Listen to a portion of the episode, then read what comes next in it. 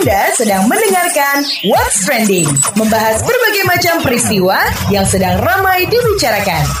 Pagi ini kita masih ngobrolin soal uh, kerusuhan yang sudah terjadi selama dari tanggal 21 22 atau mungkin sampai tanggal kemarin ya 23 Mei 2019. Tapi ya kita mau ngebahas sisa-sisanya nih. Sisa-sisanya seperti apa? Ya imbas dari kerusuhan itu sendiri ya kan? Jadi, ini informasi ya untuk Anda, jumlah korban aksi 22 Mei bertambah menjadi 8 orang per Kamis 23 Mei pukul 11 waktu Indonesia Barat yang dikonfirmasi oleh Gubernur DKI Jakarta Anies Baswedan.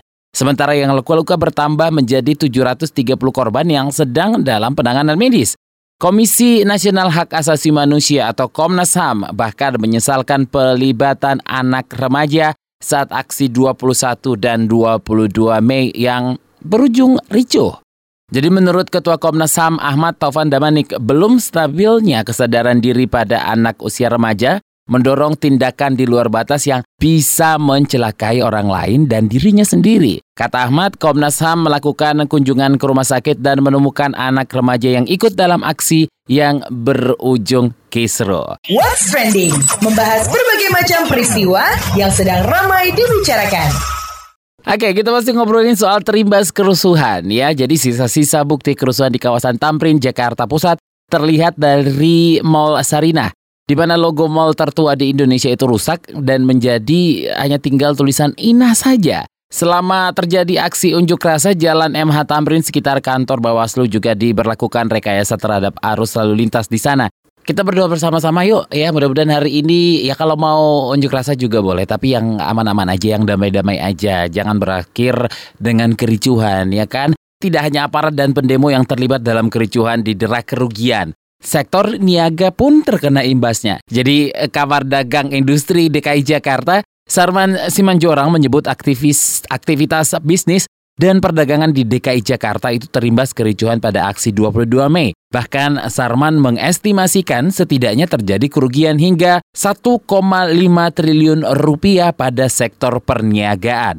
Lebih lanjut kita bahas bersama Wakil Ketua Umum Kamar Dagang Industri Kadin DKI Jakarta Sarman Simanjorang. Pak, seperti apa bisnis dan perdagangan terimbas kerusuhan uh, kemarin nih Pak? Nah tanggal 22 Mei kita lihat puncaknya uh, ada unjuk rasa.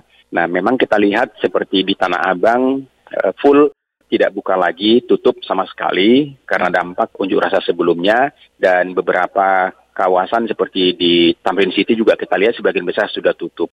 Nah, pantauan kita seperti di daerah Glodok, Mangga 2, misalnya di sana hampir sekitar 25 sampai 30 pusat-pusat perdagangan. Kemudian juga kita lihat di daerah Kelapa Gading, mereka masih buka sampai jam 12, tapi mendekati jam-jam 2 itu mereka sudah tutup. Jadi artinya bahwa memang pertama pengunjung sepi, yang kedua juga bahwa kekhawatiran pelaku usaha sehingga mereka tutup e, sampai sore. Nah, e, dampaknya memang ya terus terang aja pasti punya dampak. Dampaknya bahwa transaksi perdagangan kita e, pasti mengalami satu kerugian yang tidak kecil. Oke, berapa estimasi kerugian nih Pak?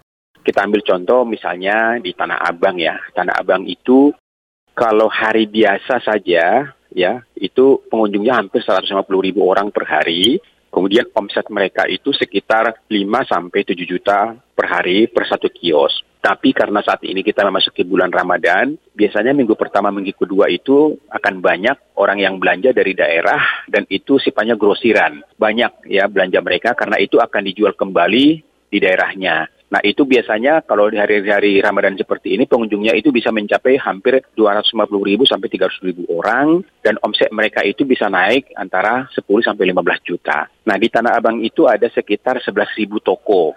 Nah kalau kita kalikan saja hasil sederhana 11 ribu toko dikali rata-rata omset mereka per hari 15 juta aja itu mereka sudah mengalami satu kerugian omset itu sekitar 165 eh, miliar. Itu baru di Tanah Abang.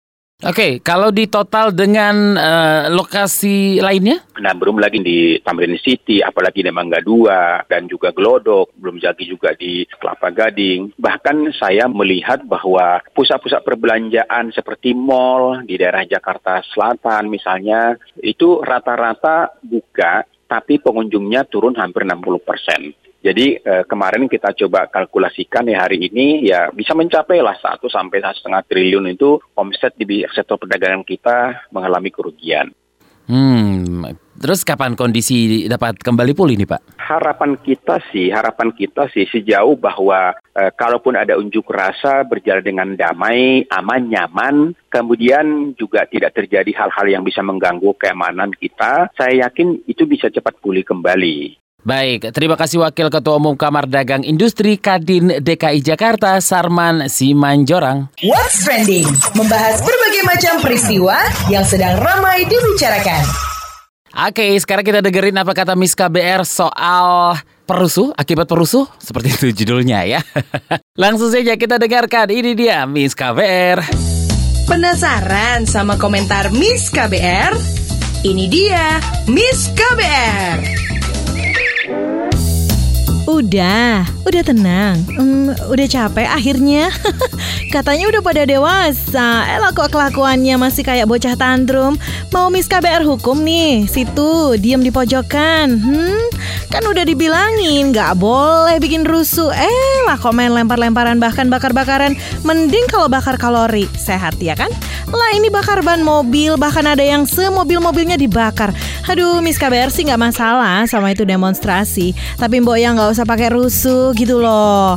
Atau memang sengaja ada agenda lainnya? Demo masak aja kudu bersih loh ya. Apalagi ini demo yang konon menyuarakan suara rakyat. Katanya loh ya ini. Yang ada poin tuntutannya jadi nyaris tak terdengar. Rusuhnya yang kenceng banget volumenya Wak Dampaknya itu ya nggak cuman bikin telinga ini peka. Bo, kebawa emosi deh. Cuman kepala tetap dingin ya Nggak usah kebawa lah. Perlu lebih banyak orang dewasa kayaknya di negeri ini.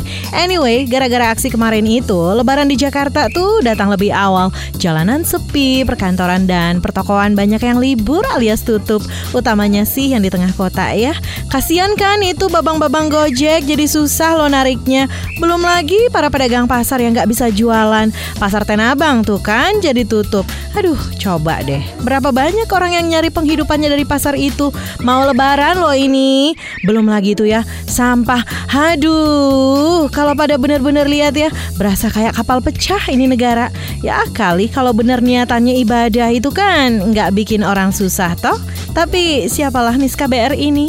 Emang ya orang ibadah itu punya caranya masing-masing? Itu dia tadi komentar dari Miss KBR. Mau tahu besok Miss KBR bakal komentar apa lagi? Tungguin cuma di KBR Pagi. What's Trending? Membahas berbagai macam peristiwa yang sedang ramai dibicarakan. Saya Don Brady pamit. Have a nice weekend guys. Ketemu Senin lagi ya. Bye-bye. KBR, inspiratif, terpercaya.